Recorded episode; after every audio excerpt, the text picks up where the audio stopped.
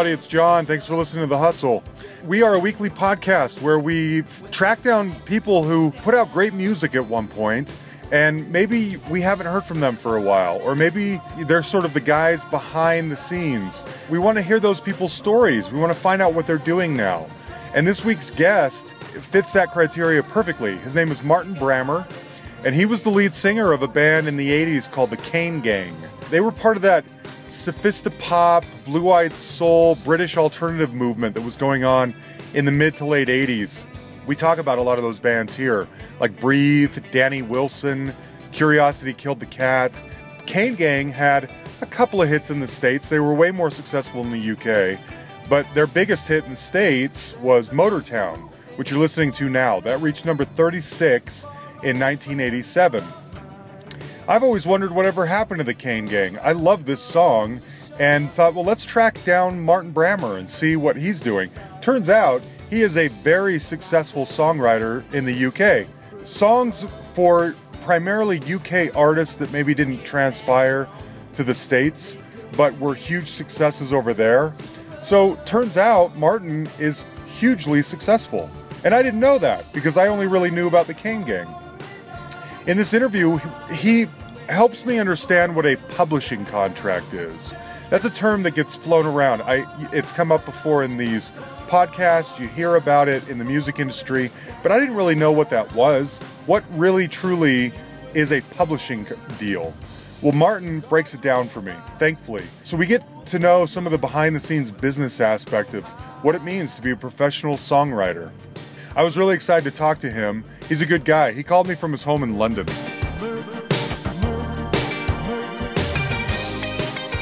Martin Brammer. I always kick these things off with a little story about how I discovered the band or an anecdote or whatever. And I remember very, very specifically the moment that I heard Motortown.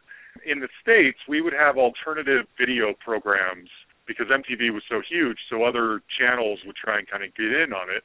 And there was a program on the weekends called Night Tracks. And it would come on from about 10 at night till 2 in the morning. In 1987, I would have been 13, 14 years old I think I was playing a game by myself or something on the floor in front of the TV with the videos on in the background, and Motortown coming on, and immediately I loved it. But I was confused because you guys were clearly British. Even though I didn't know anything about you, I think I assumed you were British because there was that sophisti-pop movement that was going on at the time, right? The bands right. like Breathe and Danny Wilson and Curiosity Killed the Cat, yeah, yeah. Low Monkeys. Yeah. I love that sound still so much. So I knew you were British, but then I was confused because I didn't know what a Kane gang was, and Motortown to a to an ignorant American is Detroit or was Detroit, and so because yeah. that's where cars were made back in the day, and so I thought, why is this British band that I've never heard of singing about Detroit? I'm so confused here. But I love that song, and it never. I mean, it got it broke the top 40, but it was never so big that it, you would get sick of it. You know, because it didn't get played all the time, but it was one of those yeah. welcome songs that when it came on, you're like, yes, I love this, and you turn it up. So let's get some of the boilerplate stuff out of the way first. First of all, mm-hmm. what's a Kane Gang? Why did you write about Motortown? What is Motortown? Let's start with those, and then I got a million other questions for you. Okay.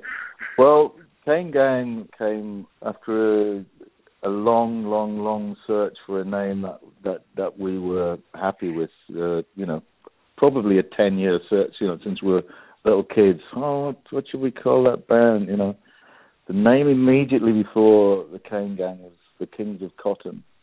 So the Kings which, of was, Cotton. The King, Kings of Cotton, yeah. Wow. Yeah, which was kind of we are sort of trying to have this kind of oldie Bible Belt, some sort of imagery thing going on there. Anyway, okay. we, we we never we you know, we were moderately happy with that, but we also let's let's we need a better name. We need a better name, and, and the Kane Gang comes about quite simply through, you know, Citizen Kane, in particular, how powerful the the letters of Kane look actually in the movie itself. You, mm. you, you may recall that yeah. when he's uh, on his political campaigning and there's this massive posters with Kane when he's standing at the podium and we just thought, it, it, it was a very powerful just the angles of the letters and all that kind of thing. And obviously, then because we had some sort of relationship with, you know, as we were described at you know at various points as being a kind of blue-eyed soul band as well. Mhm. Obviously, the resonance with the, the you know Sam Cooke, Chain Gang. Mm, You know, good, that- okay. that- I wondered about that. So that was the origin of the name. Um, Okay. as far as Motortown uh, is concerned, the the lyrics of, the song are actually tightly defined. They're, they're very specifically about the area where we we, we grew up in, and uh, indeed where we was we were still living at at, uh, at that time in the northeast of England. Most of the jobs in the little town that we came from, we come from a little place called Seaham, which is just a population of about 25,000. It's about 20 miles south of Newcastle, and it's about six miles uh, south of a place called Sunderland. People know their British social history, Mm. and in in the aftermath of the massive coal miners' strike, all the Mm. mines were shut down. The, this little town that we lived in, Seaham, was actually it had three three coal mines in that in that town. It was it was almost the sole source of employment in Oh, the town. okay. Subsequent to that, there's, there was then this brave new era, which is what this is about, which, where they built a car plant for Nissan cars. So the song is singing about is is referring to as if it's from quite a well, this is a very English trait, sort of sarcastic, ironic point of view Yeah. That this yeah, in the middle eight where we're saying it's a miracle, it's a miracle, it's a miracle. Yeah. It it's it's it's sort of saying, well, what this one car plant is meant to replace, you know, Mm. all Got it. this all this jobs and infrastructure and such like, and, Yeah. and there's, there's words in the chorus about you know they'll work for pennies in Motortown because you're obviously going to plump this new plant in a place where yeah. where you People can, you know, you can people need jobs, people. they- Yeah. yeah yeah Yeah. it has okay. to be said that historically, I mean, the car plant has actually been, you know, 30 years later, is a fantastic. we were Oh. possibly wrong. It's still there. It is actually a sort of a great. Yeah, I mean, it is. Oh, good. it's the main sort. You know, it's a huge source of employment in, both in itself and sort of ancillary suppliers around and about. And it's a, it's it's it's a very successful. You know, they make Oh, great. thousands okay. upon thousands. So we were the gloomy naysayers. Yeah. Uh, But some people did get it made in Motortown. to some extent, we were proved to be incorrect in that sense. But hey, you know. It's good to be wrong in this case, right? yeah. Cool. Okay. That blue-eyed soul movement uh, in Britain at the time, eh, even to everything right down to the style. I mean, you know, the in the video you got your now. I, I, no offense, you you wear a hat a lot, and it's Yeah. because I'm sure you at a young age were like me, follically challenged.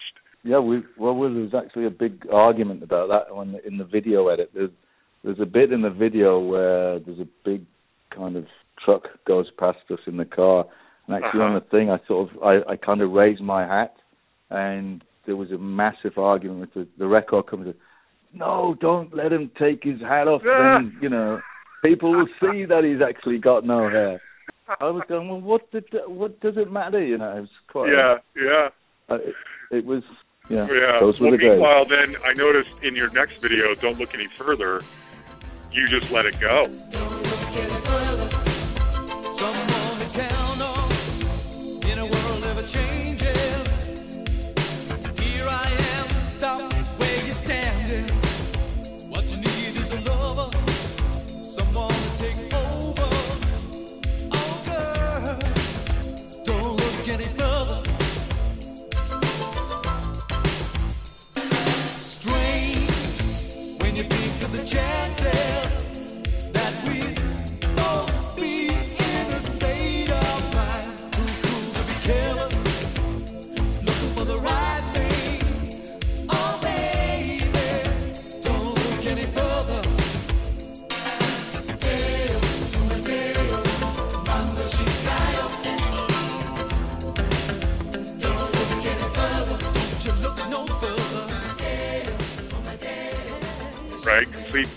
Well, and you know, and, and the reason for that was because the actually our American label Capitol Records paid for that and and put that video together. So and they were totally, you know, they were coming from a different sort of place. So yeah. so yes, I was freed from the headwear for that that video. That's great. Yeah. So so what was going on in England that was promoting or you know propagating all of this blue eyed soul material? And I mean the style, the haircuts and the hats and the suspenders and or I guess you guys call them braces. I used to live in Yeah. England by the way, briefly. You know, where is this coming from? Are you guys all just listening to a lot of Steely Dan and funk from the seventies or what's going on that's motivating all this? well, yeah, you've kind of, to some extent, put put your finger on it. You know, we were massive Steely Dan fans. In fact, Dave, the guitarist in the band, funnily enough, has, has just been to New York to see a couple of Steely Dan shows that they were doing there. So his keenness for a bit of Steely Dan it remains undiminished Wow. that was part of it. I mean, it, in latter years, I know you when you uh, your opening comments, you you mentioned a, a bunch of other bands, including Yeah. Danny Wilson, and actually, you know, years later, I then you know I became good friends with Gary Clark from Danny Wilson, and Yeah. so I've got so I've got some insight into you know Gary's musical taste, and of course he was a massive Dan fan. It's actually quite a lot of the Scottish Scottish bands. I really liked, you know, Danny Wilson. I guess it's not Yeah, Blue Eyed Soul, but like yeah, uh, I mean Gary's just the most amazing singer. So to this day, I used to write quite regularly with him. Not so much the last few years because actually he was in the he, he lived in LA for about six years, although he's just come back to live in the UK about a year ago. But we wrote quite a lot together, and, and it was actually Yeah. one of the pleasures of it was just being in the room and listening to him sing. It was just wow, this guy. Really? Well, Mary's Prayer is still, I mean, it's still, it holds up. Every single day she sings, everything is free. I used to be so careless, as if I couldn't care less. Did I have to make this mess when I Suddenly the heavens rolled. Suddenly the rain came down. Suddenly was washed away. Mary that I knew. So when you find somebody who can think of me and celebrate, I made such a big mistake when I was Mary's prayer. So if I say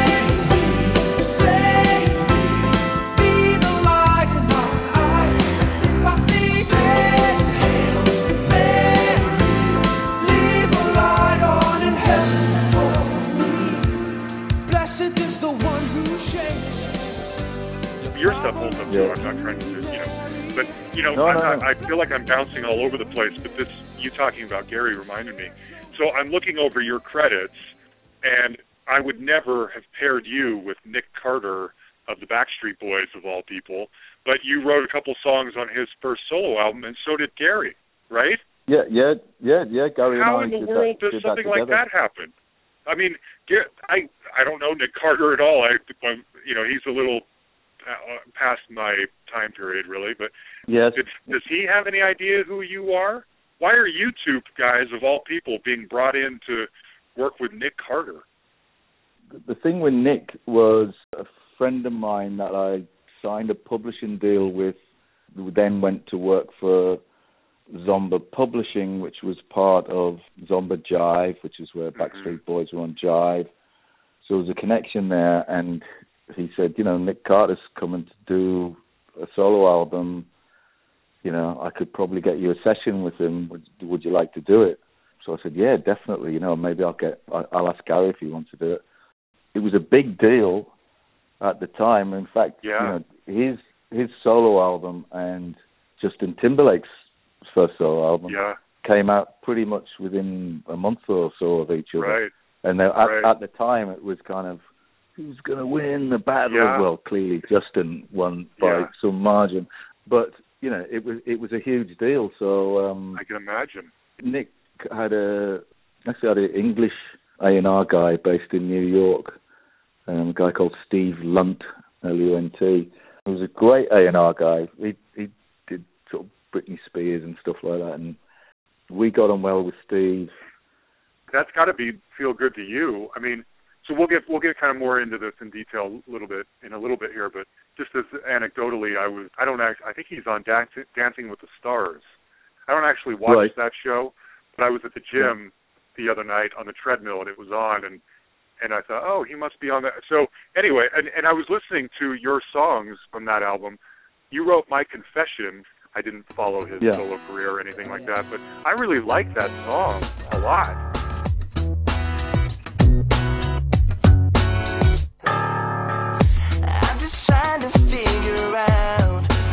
Wrong with your head. Every time I look around, you're somewhere else instead. I wanna ask you why, but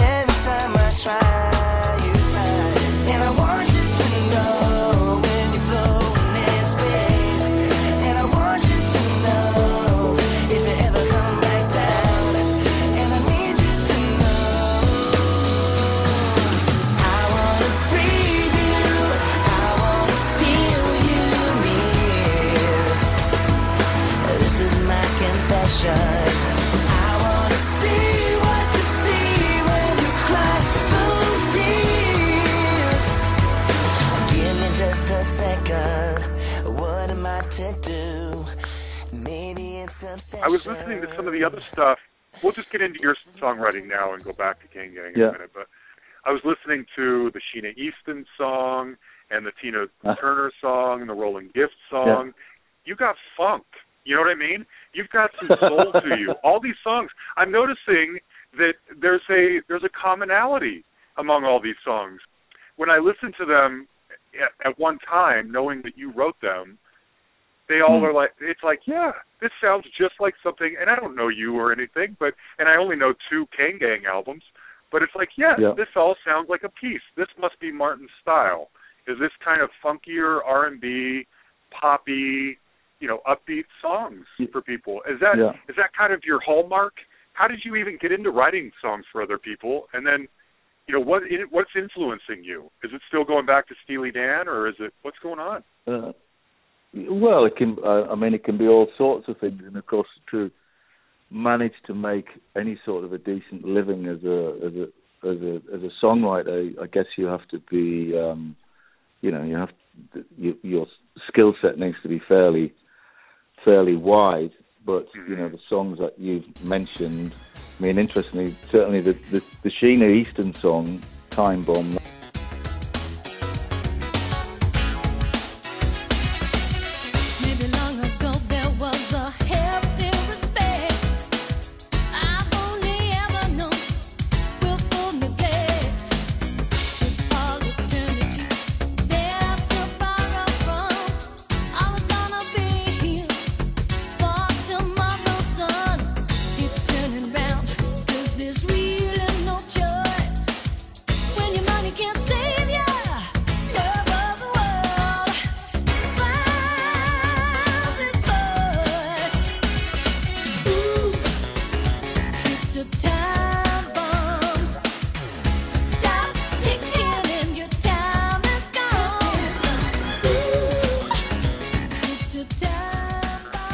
First song I'd ever had cut by anybody.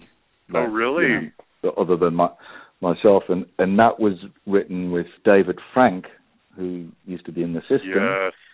I want to ask you about And- David Frank actually. So So you work with him and and with on Sheena Easton, right? and that kind of came about through actually a journalist who became one of my best friends, a, a guy who used to work for NME. He'd interviewed me a couple of times, and we we we became really close friends. And he was really good friends with Sheena. That's how she got to hear the song, and that sort of was some kind of a initial breakthrough in terms of Okay. hey, somebody other than me wants to sing Right. one of my songs. Yeah.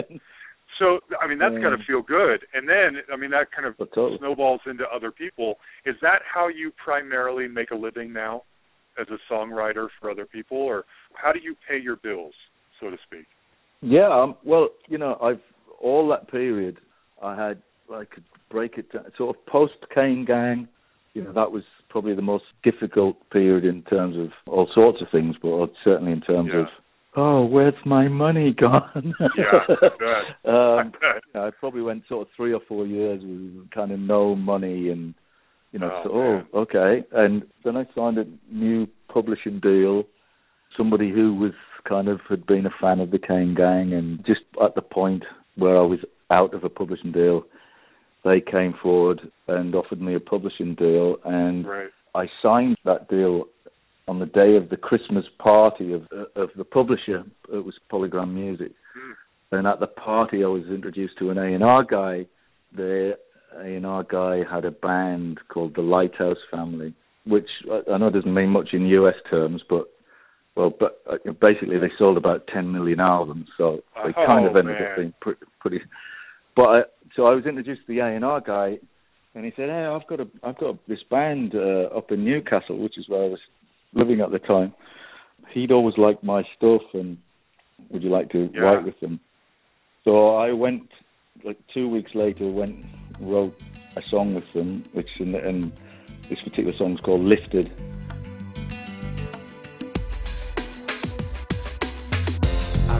Love to be alone without all the pain and the April showers.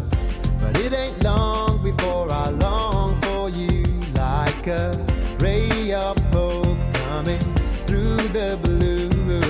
When it all gets darker, then the whole thing falls apart, I guess. It doesn't really matter about the rain, cause we'll get through it anyway.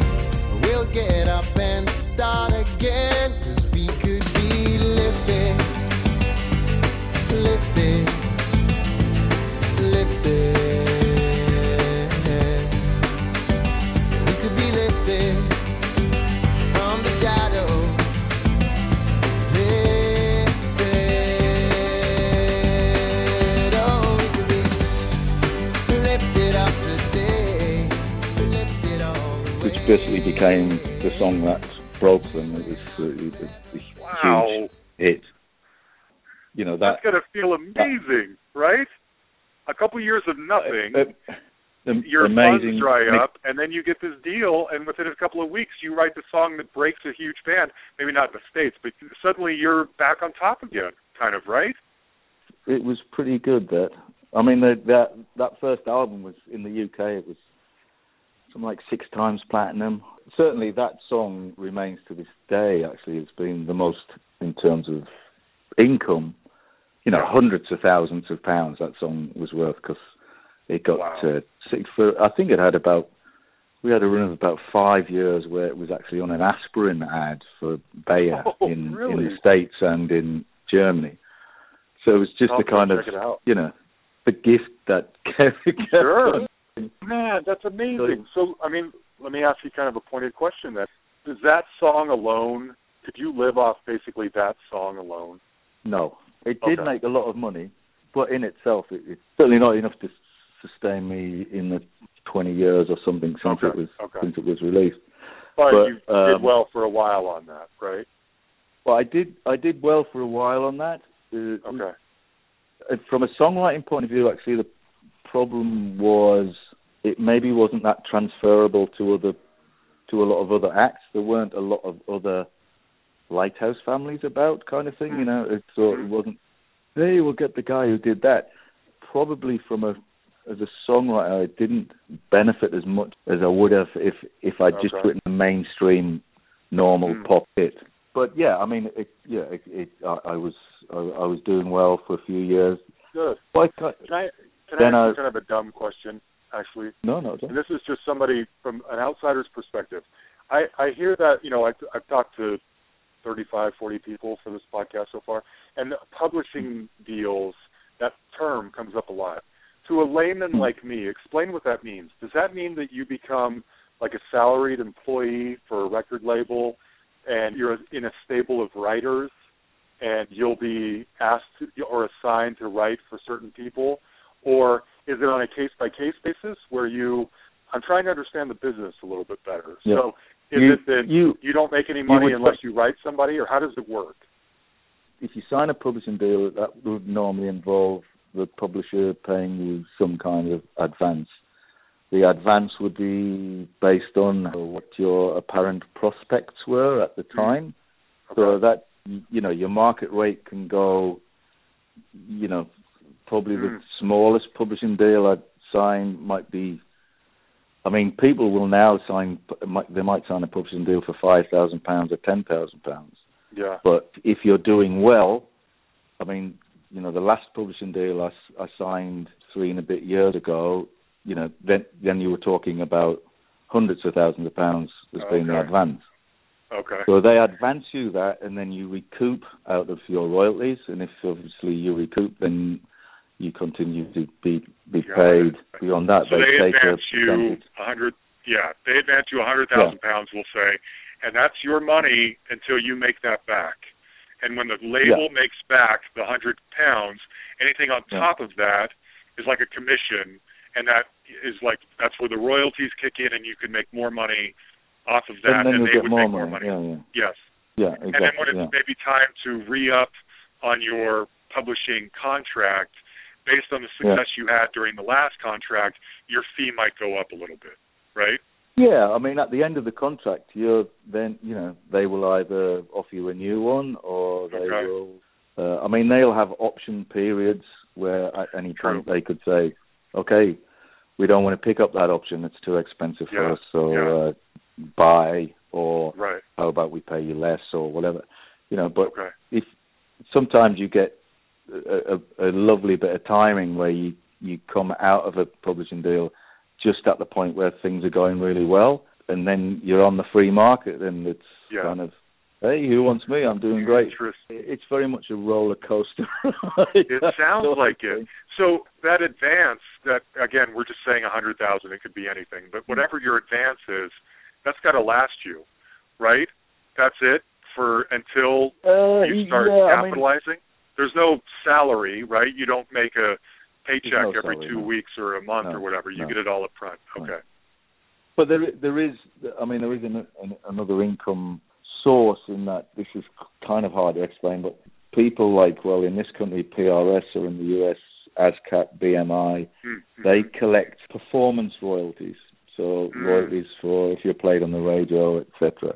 So even if I'm a million pounds in the hole to my publisher, if I've had a song that's getting played on the radio and they collect royalties for that song, Mm. they pay 50% of the money that they've collected, they pay 50% of that directly to me, bypassing the publisher entirely, and give the other 50% to the publisher, which will go towards recouping or, well, Okay. you know, or bypassing Okay. if you are.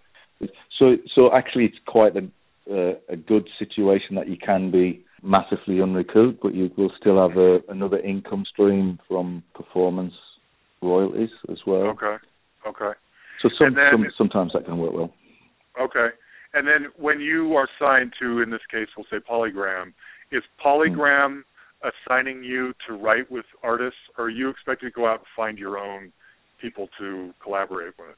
Before you sign, they they tell you generally we'll get you these amazing sessions and we'll get you cuts on all these records. Then the the reality of it is is that you're often kind of on your own. Yeah. It's you know a lot of the work is. I mean, they will do some stuff at the margins, and there are you know some publishers are better than others, but a lot of it is being able to use your own contacts and Yeah. connections. Okay. I mean that that that's kind of what. You know, well, I'd like to think possibly because I'm halfway good at writing songs, but also, you know, probably. I mean, easily my most successful period has been the last sort of seven or eight years, Mm. and I guess to some extent, you, it, it, some of that's uh, coming to fruition of years of having contacts with people Yeah. and Okay. eventually things align where Yeah. you know the manager of the act and the and the A and R guy was the guy that you had a hit with the Lighthouse Family, and then they Mhm. thought put you together with him, you know, et cetera, et cetera, and Yeah. kind of goes, okay, Okay. now for once something is working out, whereas Yeah. the other ninety something percent of the time as a songwriter, things are going wrong Yeah. and are falling apart. Yeah, sounds like it, right? I mean, it's not Yeah. always that you're going to get that much success. So when they're hiring you with a publishing deal, it's not just for your talent; it's also a little bit maybe for your Rolodex, right? For your contacts. Yeah, so to some extent. you might yeah, know. yeah, okay, got it. Now, Definitely. and then, what were you going to say? I was going to say definitely the last deal I signed. One of the attractions was I think, oh well, we don't really have to help him that much. You know, he can he can figure these things out because he's Mm, he knows all these people anyway. So yeah, um, okay. he'll be quite self sufficient in that sense. good. Okay, and then, like, let's say I don't know, I could be way off, but let's say you sign a two-year contract. How many balls are you juggling at one time?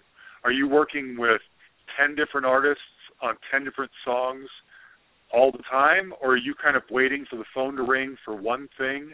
Are you going all in No, on one or two projects? How does that work? No, generally speaking, most people who are who are working as you know professional songwriters, they're pretty much writing every day. It depends if if you're a producer stroke songwriter where you have to get the demos together. You'll, you'll I guess you'll you, you know you might be writing a few days and then you know take a couple of days to produce the demos, that kind of thing. If you're working at a even an average level, I'd say you know there's plenty of sessions to be done. There's there's lots of people who want to write songs. There's lots of people Mm, looking for collaborations, whatever those statistics are, where yeah. record Okay. labels, you know, sign a hundred acts and Yeah, five of them right. become successful. Yeah, that's true. Obviously, you know, the other ninety three who are not successful need songs as well, just to Yeah. Allow them to fail. Sure. Yeah, that's a good So point. I hadn't thought of that. You're right. I mean, I, I, I was just well, I was just looking in my diary about a, a, a session I've got coming up. This particular singer who last time I worked with, and she's great. I really, really like her, and she's already had quite a big hit here. And she said, "I said, so how, how many how many songs have you have you have you written now?" She said, "Oh, uh, it must be about, I'd reckon about 160." so so there and that was that was about three months ago so you know Oh, wow. probably written another 20 since then and Right. So there's- right. uh, 150 160 songs that are are not going to be on a record Yeah. and right. maybe, They're just you know- floating around out there. Yeah. so i mean that Yeah. i guess that's unusual but you know even a guy like written quite a few and had songs with a guy called james morrison I've been twisting and turning in a space that's too small. I've been drawing the line and watching it fall. You've been closing me closing the space in my heart.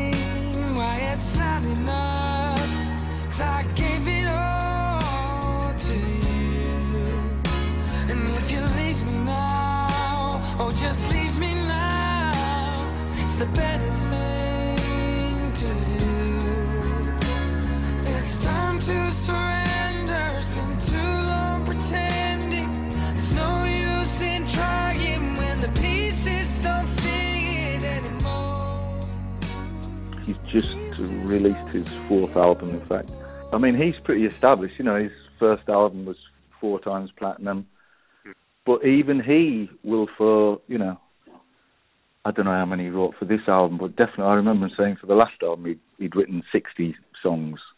You know. man. You got to So keep you the feel- pipeline you- full, right?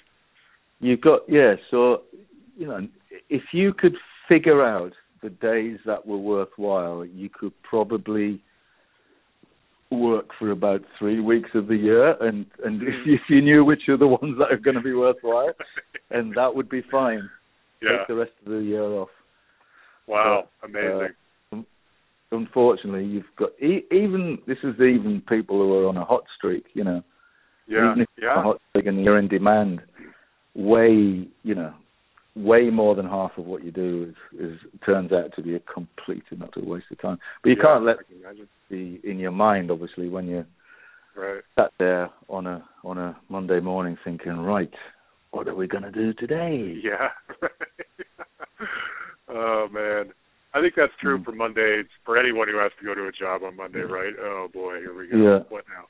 I Yeah. did say to a, a an ex-writing partner, a, a, a guy called Ben Barson, who wrote, we wrote, together for about four years, and we were quite hot when we got together. I'd written this lifted song. He'd had a couple of massive hits with a singer called Gabrielle.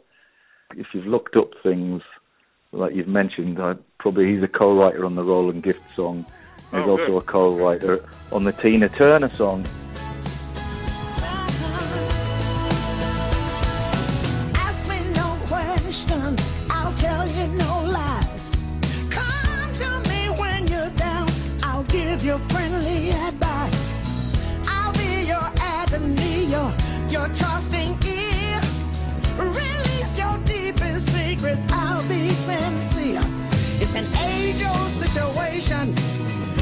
Nothing to fear. Whatever life throws at you, your friend is here. Right by your side. Love leaves you cold, lies have been told. I will be there with my open arms, hurting inside. Please don't hide the pain. I will be there and the Tina Turner song became a success about three years after we'd stopped writing together, just completely out of the blue. But you know, we had such bad luck when we were writing together. Everything we seemed to touch, you know, the A and R guy would get sacked, or the the female artist would get pregnant, or something. You know, it would just be what. But anyway, we got a little gift at the end, as uh, Yeah. years later. Oh, Tina Turner's done it. But I, I I remember a conversation with him towards the end, and I I said, Ben, if you can't take gut wrenching disappointment on a daily basis, do something other than songwriting, because that's the gig. That is true. Oh my gosh. Wow. Uh, well, all the more, I mean, how lucky are you then that you've had some success and that you're able to string together a career doing this, right? When it's tough and Oh, not totally, everybody yeah. can do it. I always think I am lucky. Indeed, these last sort of seven, eight years are particularly good living out of uh, being a songwriter. And I know that there's people, you know, more talented than me than the, that that never even got a chance at it. Yeah. But somehow, you know, some combination of being half decent at it Right. and also having some sense of how to interact with people. I mean, that's kind of quite an important aspect. Yeah. Yeah, totally. Also, you Seems know, like it. People so, want to work um, with you, it sounds like. So do you ever look Yeah, I mean- back at the Kane oh, go ahead. No, please. Go no. No, I was just going to say. I mean, I can say, you know, feel like the guy who manages James Morrison used to be my product manager when I was in the Kane Gang. So Really? I had that thirty years of kind of Yeah. thinking he's okay. David Frank, you said, you know, I did that thing with him for, for uh, Sheena. You know, twenty five uh-huh. whatever years later, we're we're still friends. Even the guy that I write with most of all now, my friend, is called Adam Argyle, who's just in his thirties, but I've actually known him since he was seventeen because we Oh wow. Uh, myself and Gary Clark started writing with him when he was an artist when he was 17. It's a good sign, I think, if you can sustain those kind of relationships Yeah. over Sounds like it. over a long period of time. Do you ever And you look just got to fight, keep finding fresh blood as well. Yeah, of course. right. Yeah. well, and yeah, so it, and it's on you to be on the lookout for some of that, I guess, right? yeah, yeah, Yeah. totally. When you look back on the Kane Gang, do you ever miss the days of being the front man of a band and that's you know, having your own hits sung by you and written by you and stuff like that? Or are you pretty content where you are now? that n- never plays a part for me. I never think, oh, let me be at the front and sing it. I, I, I don't think I really. I mean, maybe it's one of the things that lies at the root of perhaps why we weren't more successful. But I never had that sort of desperate. Now I'm about to do something. This is the only time you'll hear me compare myself to Bill Withers. But there is in that still Bill documentary. I don't know if you've ever seen it. Uh-huh. I have there's a, seen it. There's a bit where he says, "Gee, I wish I just had that show off gene."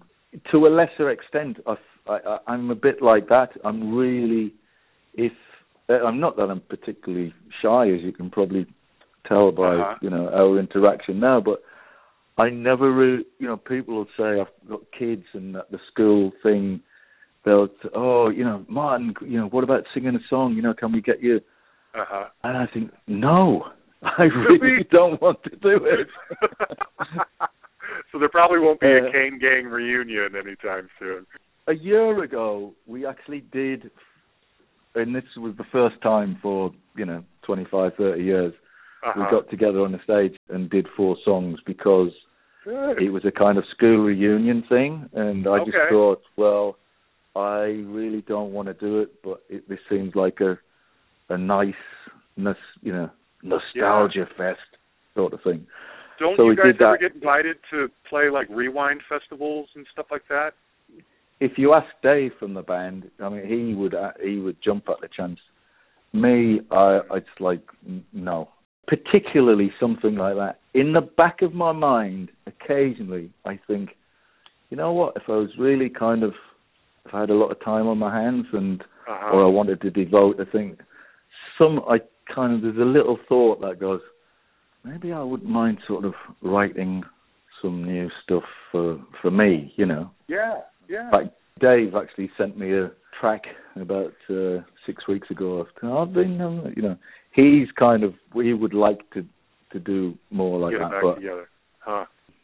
I definitely wouldn't do the nostalgic looking back kind of thing. It's it's not me. I just think I've got I've got stuff I want to do, man. I don't Yeah. want to kind of look and, that, and looking back Uh, is not one of them. and, and looking back is is is not one of them. And a, a few people have been talking to us not about the Gang, but you know, somebody was had me talking in the calf that I go to the other day, saying about you know bands that come on and then they you go and see them and they don't play the famous song and all the rest Yeah. of it. And I felt quite um, I I really understand that as a fan, but as a as an artist, um, you just yeah. don't feel like it. You're just not feeling it anymore. Uh, Now, so let let me ask you this. Now, again, being from the states, I don't even know. Did you guys tour the states back in the day? Did you? What were the highlights? I mean, what? How big did it get? You know, I don't really know. You didn't play in the Uh, states. Yeah, we didn't play in the States, despite us having that uh, creep into the 30 or whatever it was, Motortown, Uh-huh. and uh, our number one dance hit, uh, Don't Look Any Further. But it almost happened, but it didn't. And part of that, in fact, even here, John, we only we only played a handful of gigs in the UK.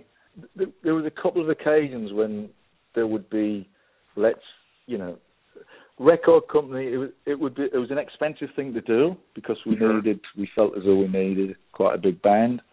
You know, there was only the three of us, so there was you know it, to, the tour support was quite would would have been quite expensive, and we I guess we weren't big enough to be you know pulling in the Yeah. fees that it would be self financing. So I, I'd have to be honest and say I was probably the one dragging my feet the most, going, "Oh, really?" In fact, I remember this having this conversation in a, uh hotel in Munich, I think it was, uh, where we'd gone to do a promo thing, and we Tears for Fears were Oh, who, who, who we sort of they were on the sort of same international label, mhm. and we ended up having drinks with them and this was prior to them having their massive hit which is not completely dissimilar to uh, in feel to Motortown actually because Sure, it's got that sure. same 12-8 sort of feel Yep, um yep. but this was prior to that and we were having this conversation about the states and what have you got to do and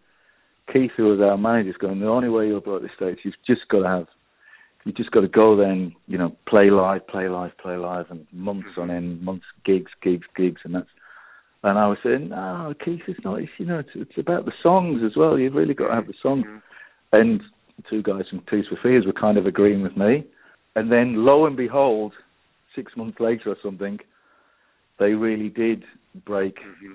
the states and everything just through the, Yeah. the power of that that one Yep. song. You know, that Yeah, was so everybody massive. wants to rule the world. Yeah, And but then by the same token, they sort of imploded shortly after that under the same circumstances. I think. Uh, I mean, Curt, uh, Curt Yeah. and Roland not getting along because they probably had differing views, like you did, about wanting to tour and how big are we going to do this and how you know can't we just release music and so yeah. I mean, Yeah. they they it, evidence shows they had the same conflict going on. I just Yeah. wanted to ask you, when you look back on your career, what is the because it sounds like you never really lived the full-on rock star life. So, what is your best memory, and then what is your biggest regret? When and the best memory can be the first time you wrote a song you liked, or you met a hero, or someone paid you a compliment, or you heard it on the radio. What what's that best, most delicious memory that you just can't believe happened to you? And then what would be your Uh, biggest regret? Well, no, I think you've triggered. I, I, I'd find that really difficult to bring to mind, but something you said just triggered it off in my mind that there was. We did a, cover on our first album of a Staple Singers song called Yep, "Respect, Yourself." If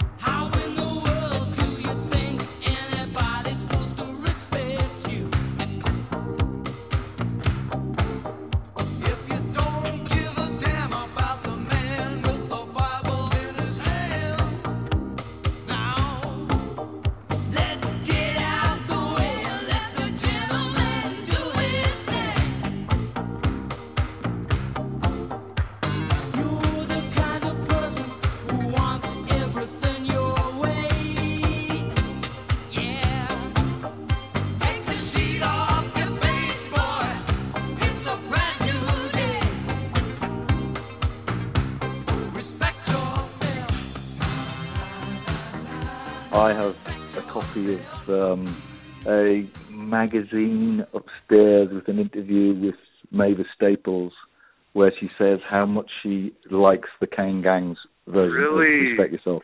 Oh, So I would carry that little Yes. memory to the grave. yeah. Because she's one of my favourite singers of all time. It's going, well, eh, if it's good enough for Mavis, maybe I it wouldn't must be okay then. Oh, that's great. Good for you. I love that. Yeah. Cool. So, um, Do you have any am I- regrets? Am I allowed? Am I allowed the cliche of not having any real regrets? sure, yeah, of course. And Yeah, it I- sounds that way. I I- mean, you've done what you wanted, I- and you've been successful at it. Yeah, I mean, I'm just really, really lucky to have made a living out of what I love doing. You know, the bit about music, the thing that I have always really enjoyed is kind of going in and coming out at the end of the day or end of two days or something, and you've got this song that never existed before, and you've Yeah. made something new, and it's and it's it's exciting, you know, and you never know. Yeah. I still think I've probably got my best songs still to be written. You know, I don't, I don't think Yeah. but I mean, that, I suppose that's part of the mindset that I said before. You know, I'm just kind of like looking forward. This year, actually, I've I've done about half as much songwriting as normal because I manage a band. The interesting thing is now, when you're asking me about being the front man and you know, and kind of Uh huh. having all this, uh, and this particular band, they're very much a live band. I mean, they will be playing. You know, next year Yeah. they're going to be playing 200 gigs Who are or they? something like that. Do you we know? know them? You wouldn't know them yet. Uh, If you Google them, uh, if you look on YouTube, you can see some Uh-huh. videos. They're kind of a punk, almost like a punk rock kind of band, Wow. and they're called Vant V A N T. How'd you find her? Like a gunshot in a parking lot. No one heard, no one saw. I did nothing wrong, nothing wrong. I really wish I did something. Wait a minute, wait a minute, wait a minute, cause your heart's not in it. Wait a minute, wait a minute, wait a minute, cause your heart's not in it.